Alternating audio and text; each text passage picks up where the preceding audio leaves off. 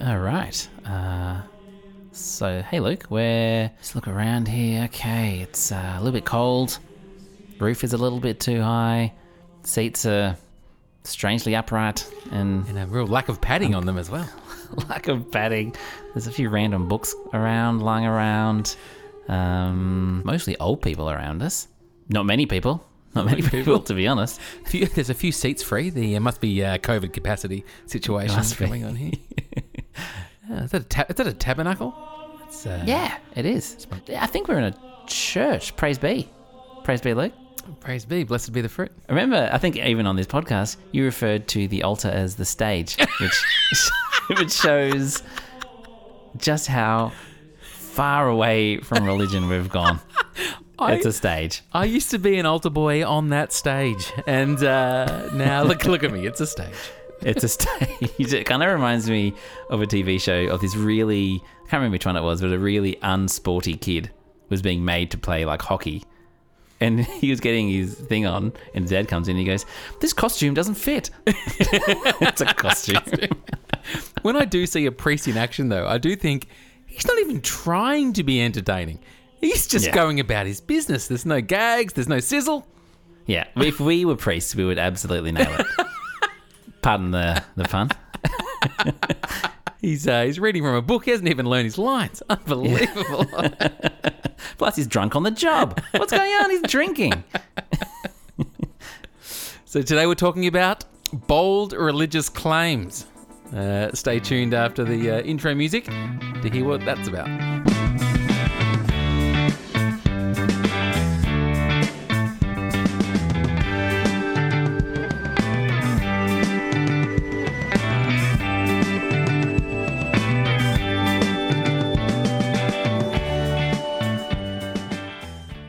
Right, welcome to another What's That About? Don, it was a long time since we've been in a church. It's been, it has been a long time. It's been a few years for me. Yourself? Oh, probably the same. I reckon it would have been a, a Christmas a few years ago when Mum dragged me along. I reckon. So just let's just preface this now with the fact that we are not religious and we don't want to just sound like one of those podcasts with two atheists paying out religious stuff. But it will be a little bit like that, I'd say. what do you think? Oh, I guess all we're saying is we understand religion is a sensitive subject, but if you reckon Jesus has talked to you through a piece of toast, you're a little bit of a silly sausage. That's the. Yeah, uh, I think you're a silly duffer. that's all we're saying. Yeah. You are misguided, is what what we're saying. Yeah, I'm sure you've got other lovely qualities. Yeah, no. So we'll, we'll we'll try and be respectful. We're not religious. We know a lot of people that are religious. Our mum's religious. Hey, mum, but It's uh, good. It's a good thing she stopped listening uh, about two years ago. she's never going to hear this, so it's fine. So we're looking at, you know, big religious claims. So this isn't like the everyday religious stuff. It's when someone oh, talks in tongues, has the stigmata, you know, a faith healing, you know, that kind of stuff is what we're going to look at today. Yeah. So, gee, church is boring. It just it just has really brought up all these memories of just how boring church is. Now, what, remember what we had to do was we were so bored we had to kind of look at the other people in the church and then just try and think of what vegetable they most look like. There was a there was an absolute spot on baked potato in there. It was unbelievable. In a jacket. There's a, there's, a, there's a point where it's almost like a parade of people going down to get communion and then walking past us. And the game was who would be on the front foot?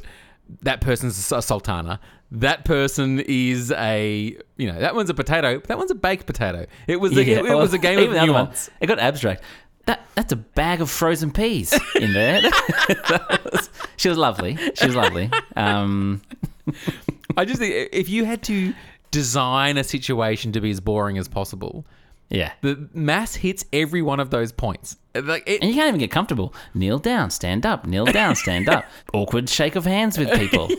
Like it's really it's there's not it's much going for it. There's don't like. much Nah, going for it. What is going for it? Little snack and a drink. That's about all there is to it.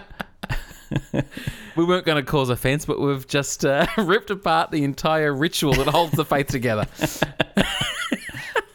Before we get into the actual topic, though, I got a little pet, few pet peeves of my own this week.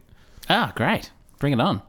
This first one is a is it, it's been you know, kind of grinding my gears for a while is when I ring someone who runs their own business. Often they're a tradie, and I ring them, and often it's a mobile number, and they answer it, and all they say is, "Yep," and I go, "Oh." G'day, mate. Just uh, wondering if I could get a quote on fixing this pipe out the back that's, you know, burst. And then they'll say something like, Oh, yeah, no, I might be able to do that. And then I, as the customer, am left to lead the entire conversation, even though it's his business. And Yeah. he's getting. Have you ever have you ever come across this? Yeah, all the time. It's not, I don't know what it is. If they've just got so much work they don't care, or if they just don't have social skills. I don't know. I, I reckon it must be the social skills piece of the pie.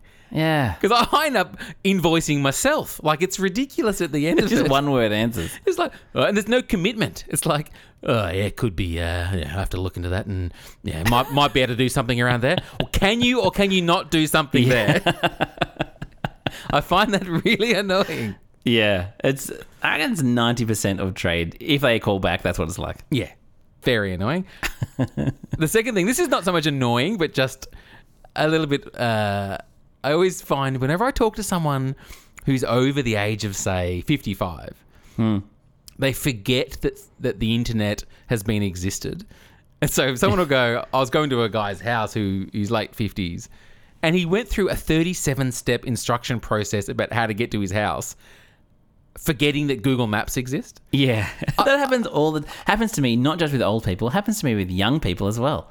And then I'll say halfway through, "Yeah, yeah, it's fine. I'll just look it up on the map." Yeah, yeah, no, but you've got to go right at, uh, and they just go on and on. I'm like, yeah, I just the, the phone tells me. Yeah, I've glazed over at step two, and I'm just I'm not listening anymore. Also happens with like recipes. Like my mother-in-law will often give me a recipe in a 48 step verbal instruction. Right. But I'll just look it up. I- I'm not gonna. I'm not gonna remember this.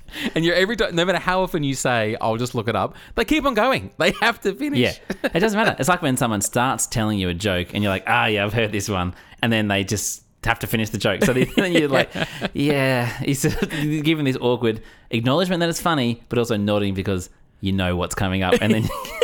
it's, yeah, yeah, that yeah. was, that was great when you I said that before. Yeah, yeah. Um, any any gripes on your side of the fence this week? No, I'm gripeless this week, which is a Oh, sign of a good week, I think. That is or a very- bad week for the podcast, but not bad. When I'm carrying the gripes, we're in trouble. That's the uh, that's the problem. And I'm, the, I'm a really gripey guy as well, so yeah, maybe next week.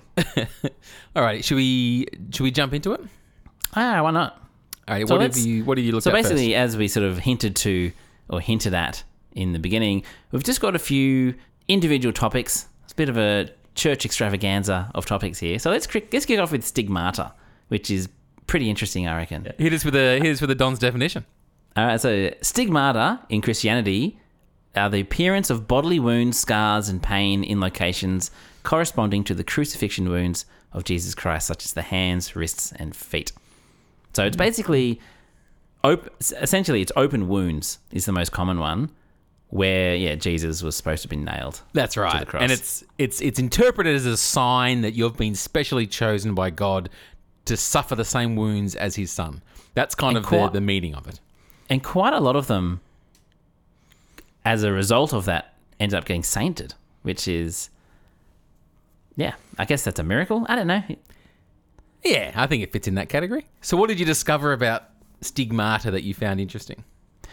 Well, it's pretty sketchy, really. So there's been a few hundred instances of it over the years. The first one was St. Francis of Assisi, which was, fun fact, our dad's favourite saint. So, My middle name after Saint Francis. yeah, and I always thought Francis had a hint of girliness about it. Oh, don't get me started. Every every relief teacher, when they would read out the roll and they would read your middle name for a bit of a giggle, Yeah. and they were reading the because we're in the middle of the alphabet, and they came across Luke Francis. I've just gone ah. Like Yeah, I every would've time. I, hated hate, I hated it. Hated it. Well, my, mine's Thomas. And I didn't even like Thomas. I think anything that's a middle name. Ah. But if you had a friend that. I would kill for Thomas. I would kill for Thomas. My friend Nick doesn't even have a middle name. But there was a guy Delightful. in my class, his middle name, I think it was his mother's maiden name, which was Polfreeman. And when I, when that was called out in class, everyone looked around like in was like the best thing that had happened in their lives. Like, like, Paul Can you believe it, Paul Freeman? Uh, and we didn't didn't let him hear the end of it. As as a Francis, I'm I'm taking Paul Freeman any day of the week. Really? I'm in the corner Yeah. just squeaking. It's it's an I, not an E. It's an I, not Yeah. an E. St. Francis was interesting because he was the first recorded case of stigmata 1,200 years after the death of Christ. So there was Yeah. no stigmata for ages. It wasn't happening. yeah. Interesting. Let's, let's just let's just note that. Um, and so many st- stigmatics is what they're called have been exposed for using trickery. And there was a quite a famous one, Magdalena de la Cruz, who was a nun who um, had stigmata. I feel like stigmata isn't the right way to say it. She had stigmata, um, and she had that. And but then on her deathbed, she admitted or confessed that it was deliberate deception. Ooh. Yeah. But a- the biggest guy who would be more knowledgeable, maybe, is a guy called Padre Pio of Pietrelcina. Pietrelcina. Nailed it. uh, and it's, like, it's like you're a natural born Italian. That was amazing. Ah, it's mate, I'm having some garlic bread. I'll be back in a minute. That was great. so he lived from the late 1800s to like I think he died in 1968. But Yeah. he had, for the majority of his adult life, had open wounds on his hands. A lot of them also have like scratches on their forehead, which is meant to be from the crown of thorns. Mm-hmm. But the Padre, interesting fella. Did you look into oh, him? I did. I got stuck in Padre Town. Padre's a fascinating human. Ah, How much? How much does he look like uh, Obi Wan Kenobi? yeah. Look him up on uh, YouTube. Oh, sorry, on Google Images if if you've got your phone handy. He looks a lot like him. He does. He was a very grumpy, uh, controversial figure, Padre. yeah. He was also believed to be able to fly and be in two places at the same time. Yeah, to bilocate, it's called. Yeah. Two places at once. Now, this, I remember speaking to this about my dad. My dad, my dad was very religious and he completely bought into the whole padre, the whole bilocation thing. He brought it up to him numerous times. He was a believer in the in the bilocation, yeah. He believed it, yeah. Whereas interesting because I obviously I'm more I'm more skeptical by nature, but it wasn't like he was also um, you know there was a lot of controversy at the time about Padre Pio. Like there were two popes who thought he was a fraud and a fake. And with his stigmata, there was they investigated him, and the conclusion was, and this is a quote from the uh, report: he was Yeah. a self-mutilating psychopath. I read that as well. that's uh, that's damning. That is damning. And so this is the guy, he was examined multiple times by doctors, and I think they were actually, most of them were Vatican doctors, so put whatever weight in that you will. And they were always inconclusive. But some people came out saying that he used carbolic acid to make the wounds. Yes. And there was a guy called Sergio Luzzatto. Oh, hang on. Just uh, have another bite of garlic bread there. Bloody hell. Yeah. That was, now, was that like really well pronounced, or was it a little bit racist? I don't know. I'm going to go well pronounced. I was impressed. Okay. Uh, yeah, that guy. He sort of went through the Vatican's archive and found that Pio, Padre Pio, had requested carbolic acid from a pharmacist previously. Oh, the evidence is mounting. And apparently it was meant to be for sterilization. What the hell's the Padre sterilizing? What's he doing in there? what could he possibly be sterilizing? And then on another side note, Don was requesting to be called Padre Don for the bulk of this week. Just uh, Yeah. for the record. I'm signing it up. Feel free. I'd appreciate it.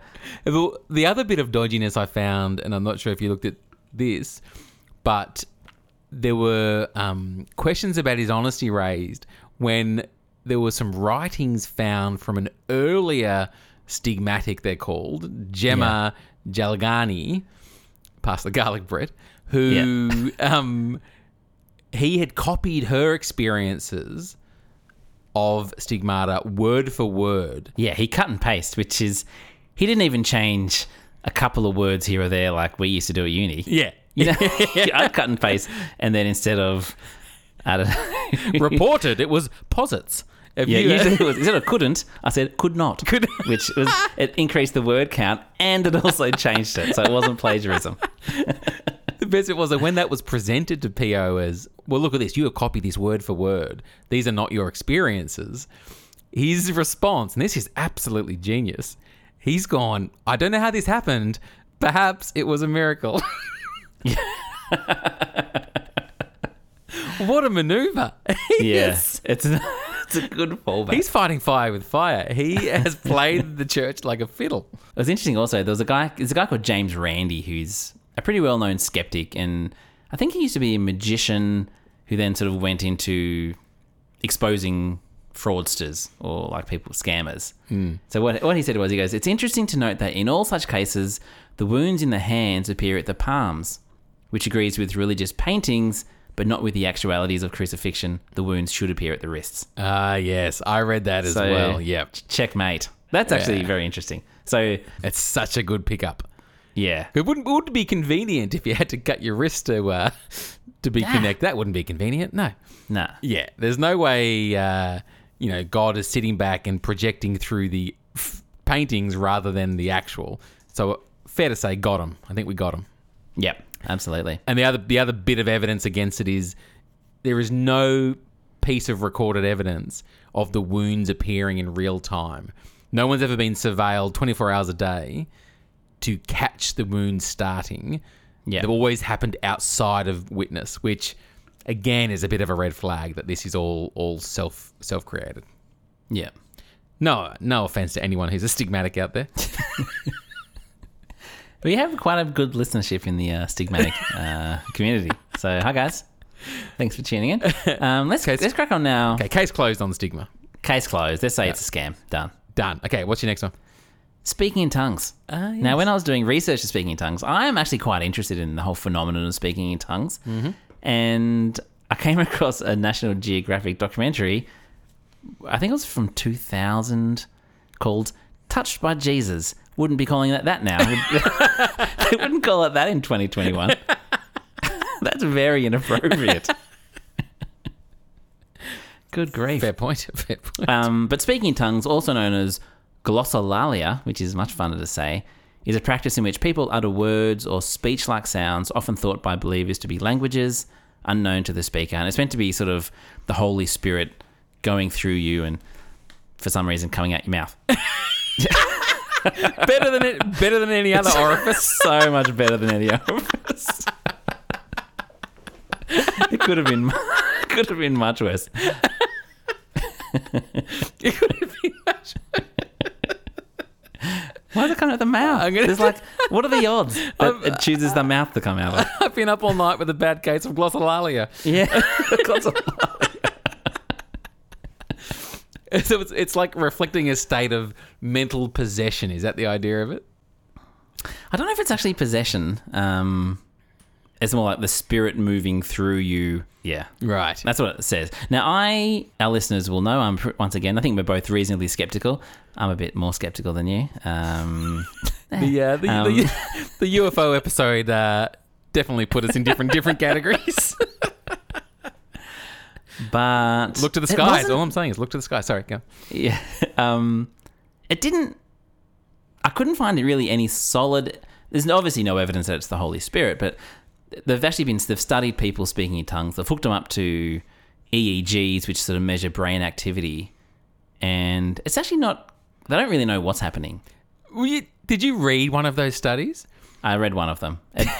They concluded with more studies needed, more research is needed. The bit that got me though was they went through this whole thing around. They took five people and they got them to sing a gospel song, and then they got them to um, have you know talking in tongues, and they looked at the which parts of the brain were lighting up, and a lot of the language centers and the the higher order um, parts of the brain weren't lighting up for speaking in tongues, but they were lighting up for gospel singing, which was the control condition. Yeah. So they're kind of saying something different is going on here, and I'm like, well, that's interesting. Small numbers, you know, you know, brain areas lighting up is, you know, it's, you know, the brain isn't as simple as that, but that's interesting. But then I read a little section where it said one of the uh, a person called Miss Morgan, who was not only a co-author of the study, but she was also a research subject. So of, Okay. of the five You subjects, of the Hang five, twenty percent of them were the investigators. Yeah. and then on top of that, she was a born again Christian herself, who considers the ability to speak in tongues as a gift. I'm like, I don't think this Okay. is this is not independent research we're dealing with Hang on. here. What magazine was this published in? Catholic Weekly, I think think, it was- is the answer to that. I was uh, I was putting that research in the bin after that. That's Yeah, uh, look, me too. And to be honest, if that was the case, they must have been really trying hard to sort of prove something. Wasn't convincing either way. Like, that's the best you've got. But I actually know, I know two people that are in a religion that speak in tongues. And I've spoken, I've actually drilled them about it because I'm fascinated by it. yeah. And in one of them, it could be both of them, but one of them in particular, if they don't speak in tongues, they don't go to heaven. Is the what's being taught. Right. So there's this massive um, pressure for them to speak in tongues. So So there's and I a- kept on drilling. I'm like, yeah, it's a little bit made up there, right? Like you're just putting it on a bit. And that one of the girls was like, no, no, no, and she stuck to her guns. The other one said no, no, no a bunch of times, and then she just gave me a look, uh, which was is like was there a wink? a, a little bit. Yeah, there was like a bit of a wink. a glint in her eye. There's a glint in her eye that she just makes it all up. But was the first person claiming it was involuntary? It was just something that was coming out. Yeah. Wow, that's really interesting. Yeah. Because I, I read a study where they looked at the the breakdown of the sound utterances, and they could they could link all of them back to the person's natural language.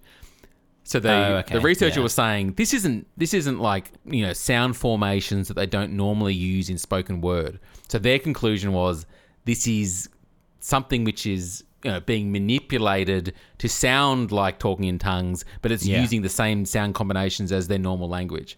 So that that was them saying mm, skeptical. Yeah. So I actually jumped on YouTube and had a listen to people talking in tongues. Did you do that? No, Well, I did. And um, yeah, let's have a listen now. So here is a clip of someone speaking in tongues. Thank you, Jesus.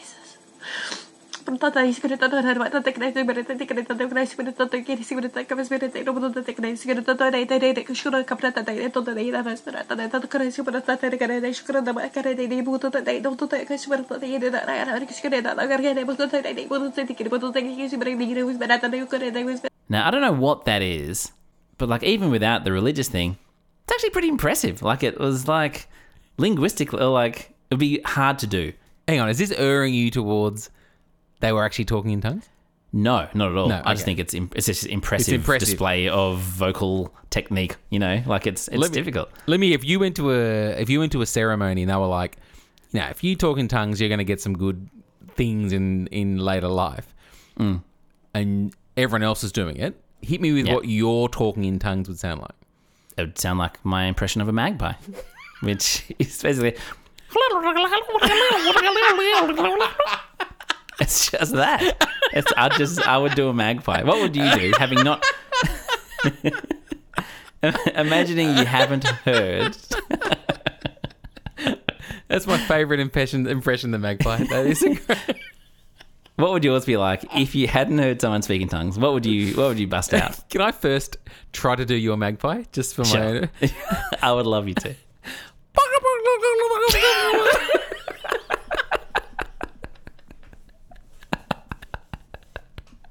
Not bad. Not bad, not bad. Um, I can't even do a talking in tongues. I, I reckon we've uh, we've ex- we've uh, we've done talking in tongues. Should we move on? All right, we'll move on. So anyway, most likely nothing, but they can't categorically say absolute garbage like with uh, stigmata. yeah, good summary. Good summary. Yeah. What have you got? What did you look at next? Uh, next one, I've got people that see Jesus in places you're not expecting. So, like in a chip or toast or like a frying pan was another one. There's all these, and some of them are pretty cool. JC is popping up everywhere. Yeah, like the burnt remains on a saucepan. You go, that's my time. This is it. Second coming. Here we go. nah, not the gumption. So this phenomenon of seeing faces in everyday objects is very common. Um, Yeah. That's called face pareidolia. Yeah.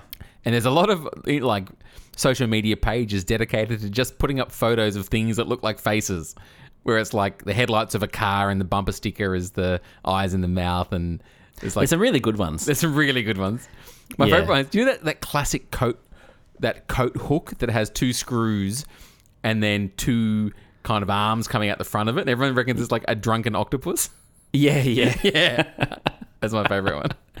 yeah. There's some, there's some actually, there's some really good ones there. I recommend everyone Google it.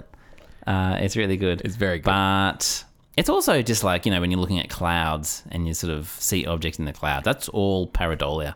Yeah. But facial pareidolia or face pareidolia is just specific to faces. Like the there's that old picture of the Mars, the face on Mars. yes. Yeah. Um, and they ended up with a better camera taking a photo of the same thing. Eh, it's just a hill. Yeah, exactly Yeah. right. Yeah. And that's and so the basic idea is because we're so attuned to looking for faces, because from an evolutionary perspective, it's helped us if you can pick a face out, whether it's a predator around the corner or in a bush, or whether it's socially to try and interpret what's going on. Anytime we see two round things and like something that looks like a mouth, we will see a face in it because it's uh, it's better to have a false negative than a false positive. So we, Yeah, we just right. see faces everywhere. And then when you have a religious belief, I reckon you're primed to look for religious significance. And so if you see something that looks like a face, which we all do, and you're really religious, you put those two together and go, oh, that's probably Jesus. And that then makes you feel special because you're seeing Jesus, strengthens your relationship with God, which is like a validation proof point for your beliefs. So that's, I reckon, how all that works together when you're seeing Jesus in toast. Strengthens your relationship with God, but you leave the table hungry. What an asshole. you can't eat it. You got your last bit of toast, probably, last bit before the crust. Who wants the crust? And it's like, ah, I can't eat him now. God damn it. it does remind me of the time that. Do you remember when we had a, a box of Nutrigrain Oh, I remember. and we pulled out a piece, and this piece of Nutrigrain was a dead ringer for ET? Yeah, it was ET. It was amazing. It was insane. It was like it was incredible and delicious as well.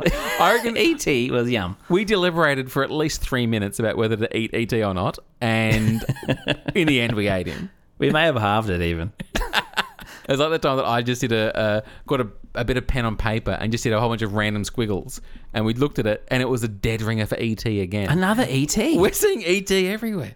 That was that was actually even better than the Nutrigrain. This random scribble. Believe it or It was not. unbelievable. And all the rest of the scribble just looked like dramatic shading. Like it was this it was, that was actually your finest work. I reckon that was the best moment of my life. It was really good. I think it was. The scribble ET. But there was one of those cheese sandwiches. There was a toasted cheese sandwich that was said to have Mary, Jesus's. Ah, they never got married, did they? No. hang on, Hang on. Mary wasn't married to Jesus. Mary was No, Jesus' mum.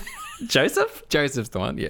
I hope mum doesn't listen to this because they sent us to Catholic school at great expense. Like and, 12 I, and I think Jesus Catholic- was married to his mum. That's Twelve years of Catholic school, and that's where 12 it got years you. and Jesus is married to his mum. That's what it comes down to. Joseph doesn't get much of a mention, does he? What a disappointing role. If it was a sit, if it was like a, a play or a, or a show, he would be a minor supporting character. It's like they regretted. In, it's like when they have a character in an early episode of a sitcom and then he just disappears later. they really regretted writing Joseph in, and he's gone. J- Joseph's going to pop back later, played by an entirely different actor. Poor Joseph. Yeah. He is forgotten. And Mary, she's stolen all the limelight. Anyway, she turned up on a toasted cheese sandwich. It sold on eBay for $28,000. wow, Insane. that's amazing. yeah. We had some um, water penetrating through our wall the other day, like some some dampness through the wall, which is not good. That's a separate issue. I'll sep- I'll sort out Yeah. outside of the podcast.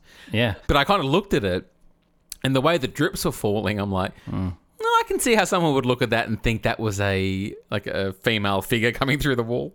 Right. Bloody hell. But I didn't think that because I'm not a silly sausage. Yeah. That's, you're not a duffer. Not a duffer. Yeah. Anything else on seeing Jesus in things? Nah, not really. Just, um, nah, it's just food, guys. Don't worry about it. Just eat it and have a full tummy and be happy. Alrighty, so I'll take the next one. Yep. Did you look into faith healing? I did not. This is that classic kind of evangelical thing where if someone's got an illness or an ailment or a disability, they go up to the uh, the stage and uh, the priest lays their hands on them and does a, a healing, and then they can all of a sudden they can walk again or they can Yeah. see again. Um, and effectively, it's meant to be you know the divine presence has healed through the priest is the idea. Yeah. And I guess like everything we're discussing tonight, all scientists and philosophers kind of say this is this is rubbish. This is absolute pseudoscience. So what are your what are your thoughts about faith healing?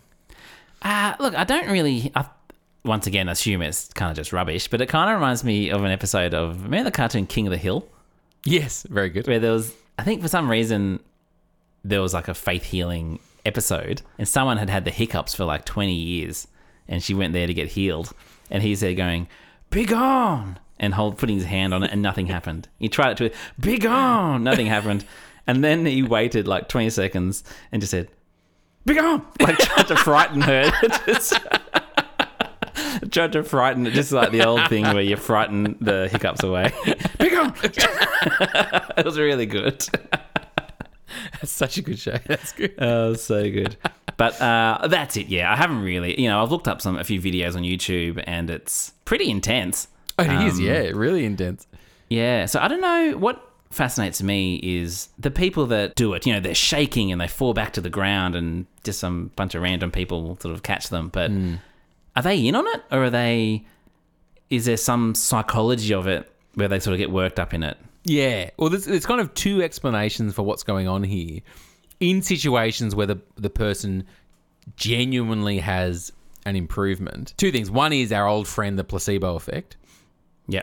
where they're just their, their belief in God and their belief in the healing powers of the priest actually make a therapeutic difference. So it's not it's not God's intervention, it's just the placebo effect and the power of belief and how that influences your mind and your body is one explanation. There's a great What's That About episode on placebo effect. One of the greats. Uh, I don't know what number, but have a look. It's good stuff. That's good Go. The second one is sp- spontaneous remission, where whatever the ailment was or the condition was, they would have gotten better anyway. But through a number of faith healings, they're like, oh, this is really helping me. And by the end of it, I'm better now. Whereas if there was no faith healing, they would have been better anyway. And that's the kind of, and I think I've mentioned this on an older episode, but no one listens to them anyway, so I'll say it one more time. is when we we're talking about magnetic therapy or magnet therapy. Mm. And there was a lady who says, Oh, I sprained my ankle and I put magnets on it. And then four weeks later, it was better. Yes. And she was, she was Exactly. attributing the magnets. But And even, like, even though we kind of joke and, and laugh about this, there is a very serious side to this because a lot of people, um, particularly in America, we got we got a surprising number of listeners in America. I think we won't after this episode because Yeah, there's a lot true. of highly religious people in America. And I have a feeling the numbers are going to drop off. That's true. But what's interesting is that there's a lot of people around the world, not just America, around the world, who don't go to normal medical treatments because they're going to faith healers as the primary way that they're helping their children with whatever they're struggling with. And So that's like the GP essentially. Yes, exactly right. They take them to the GP. And there was a study done in 1998 where they looked at 172 deaths amongst children who were treated by faith healing instead of conventional um, treatment. And the researchers estimated that well over 90% would have survived if they had have just gone the, the normal traditional medical pathway, which is horrific. That's really sad. And that's with a lot of the whole natural therapies and things. People buy into it to a point where it's, you know, foregoing chemotherapy and things and they end up dying. Like Steve Jobs famously did that. Yeah. He was a bit of a hippie and Yeah. died. But yeah, imagine like most of the time when I go to the GP, I'm just going for a sick certificate. Do you reckon they're doing that? just go to the faith healer. Yeah, look, I'm just pretending to have a headache. Just give me a, you just pretend to heal me and give me a, I just want, I just want a long weekend. Just come give me a piece of paper. That'd be great. And so the, the thing that relates to this faith healing, but I guess all of the topics tonight and lots of the topics we discover is this this new effect. And you know I love an effect. Yeah. Ah, love Relish an effect. relish an effect called the Lourdes effect, which is a, a term a skeptic has created for the observation that supernatural powers always seem resistant to manifesting themselves in a clear and an, um, an ambiguous fashion. And it, it, it comes from um, Lourdes in Italy, where there's that healing magical water that apparently people who go there and splash themselves with it uh, are recovered. Yeah. And he's like, if if you know, if Lourdes truly is is all powerful and magical water, it should work the same on a severed arm as it does for, you know, improving your your limp. Like it should be it should be clear and not ambiguous. And he's like, Yeah. You know, photographs of the Loch Ness monster and the Yeti are always blurry and in black and white, and things that are supernatural are never presented in a clear, unambiguous way, mm. which is called the the Lourdes effect. He did have a little footnote saying, except for UFOs, because they're definitely real. But other than that, Lourdes effect. Good grief. Luke has um, jumped down the biggest UFO hole you've rabbit hole you've ever seen. My, I'm just being inundated with UFO videos.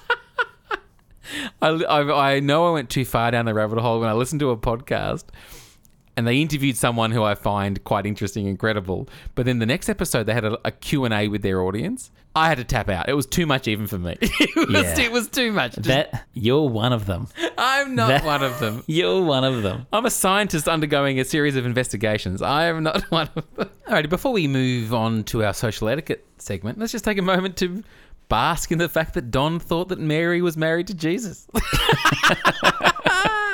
It was a slight error in memory. Did not. you have to admit, though, Joseph is an absolute non-event. he is. He there needs to be a musical based around Joseph's life, like Hamilton. He's like the he's the forgotten man that actually did some great things. All right. So on the other side of this jingle, we'll have a social etiquette segment. Hang on a minute. Hmm. Wasn't it a virgin birth? Who the hell's Joseph?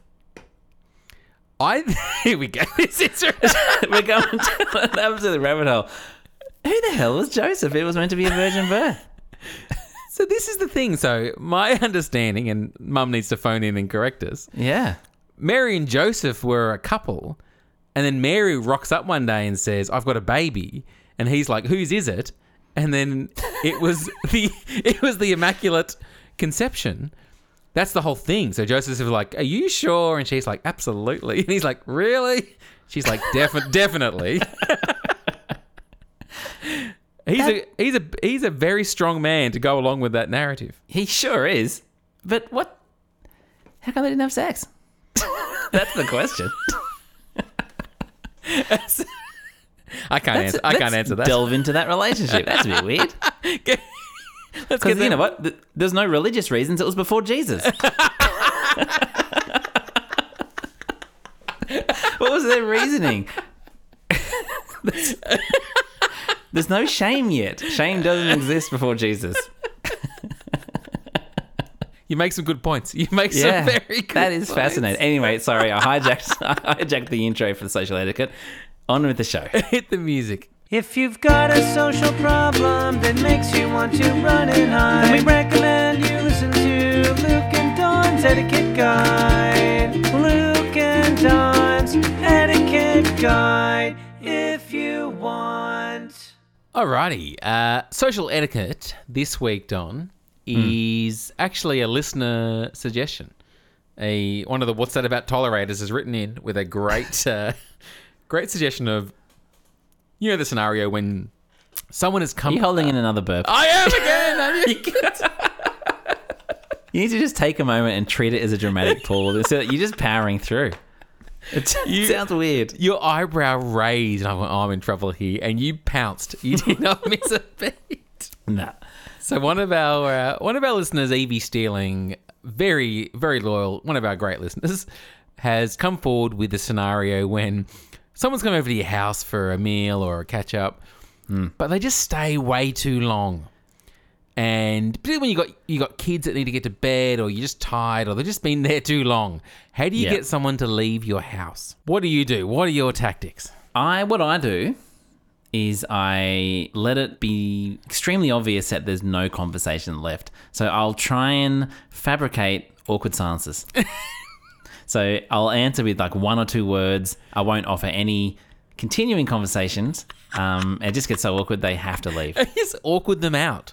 Yeah. Or the other thing is, is depending on what time of day it is, you just start doing, well, like once you're doing your daily housework, like putting your washing on, doing the washing up, and they're following you around, they've got to get the hint, surely. I once had someone come over and they arrived at 11 a.m. And at about 3 p.m., I was like, I reckon this this is over. Like this is this has already gone long enough. So I stopped initiating any new conversation points and Yeah, so you responded. did my with- trick. I did your trick. Yeah. From three until four thirty, I had not said a word, and I was still there. And then I started getting dinner ready, doing the what, and this is on a Sunday, so I'm like, I got to get ready for the week. I was going about all my routines, and they were just chilling on the couch, watching me go about my preparations for the week. And still talking there? Still talking. This is the, you have to go one step further. Have a shower. See if they follow you in. Go to bed. He'll just he'll either snuggle up next to you or he'll take get the hint and leave. I was speaking to someone during the week about this dilemma, and they were at someone's house, and this person did the most aggressive strategy I've ever heard. So the, the, this this has happened twice to them. The first time, the person whose house they were at said to them, "I guess you'll be wanting to be back home for dinner now." Yeah, that's That's aggressive. yeah. There's always the classic one where you're speaking to someone on the phone and you're done with it. You just want to get off and get about with your life.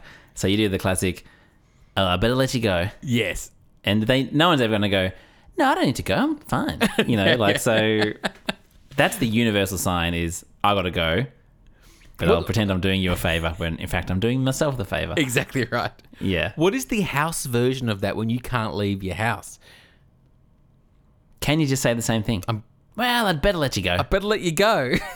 doesn't seem to. doesn't doesn't, seem to yeah, it doesn't quite gel does it yeah I'm going to go and do a poo, and I might be sometime. Anything in that territory. that could. I reckon that person that was hanging around would probably go in with you. Like, i'm a good wiper and i can distribute fragrance intermittently do a courtesy flush. Um, yeah it's a tough one. i think ultimately yeah you want to get out of it without hurting their feelings. And i think slightly doing some boring home kind of upkeep stuff Art stuff or just I- fabricating uh, silences the I reckon the only hard out you have without risking their feelings is the old. Oh, I'm so sorry. I'm gonna have to go to bed in a minute because I've got to get up early tomorrow. yeah That's the only line I can comfortably say as a very non-assertive person that I that feels okay. But then did he say it's 4.30 in the afternoon luke what are you doing I'm working Brecky Radio. I need to. yeah breakfast radio got to keep the sizzle up I'm hosting today with Carl. I need to get myself. yeah Um. Okay. Any other thoughts on this this one?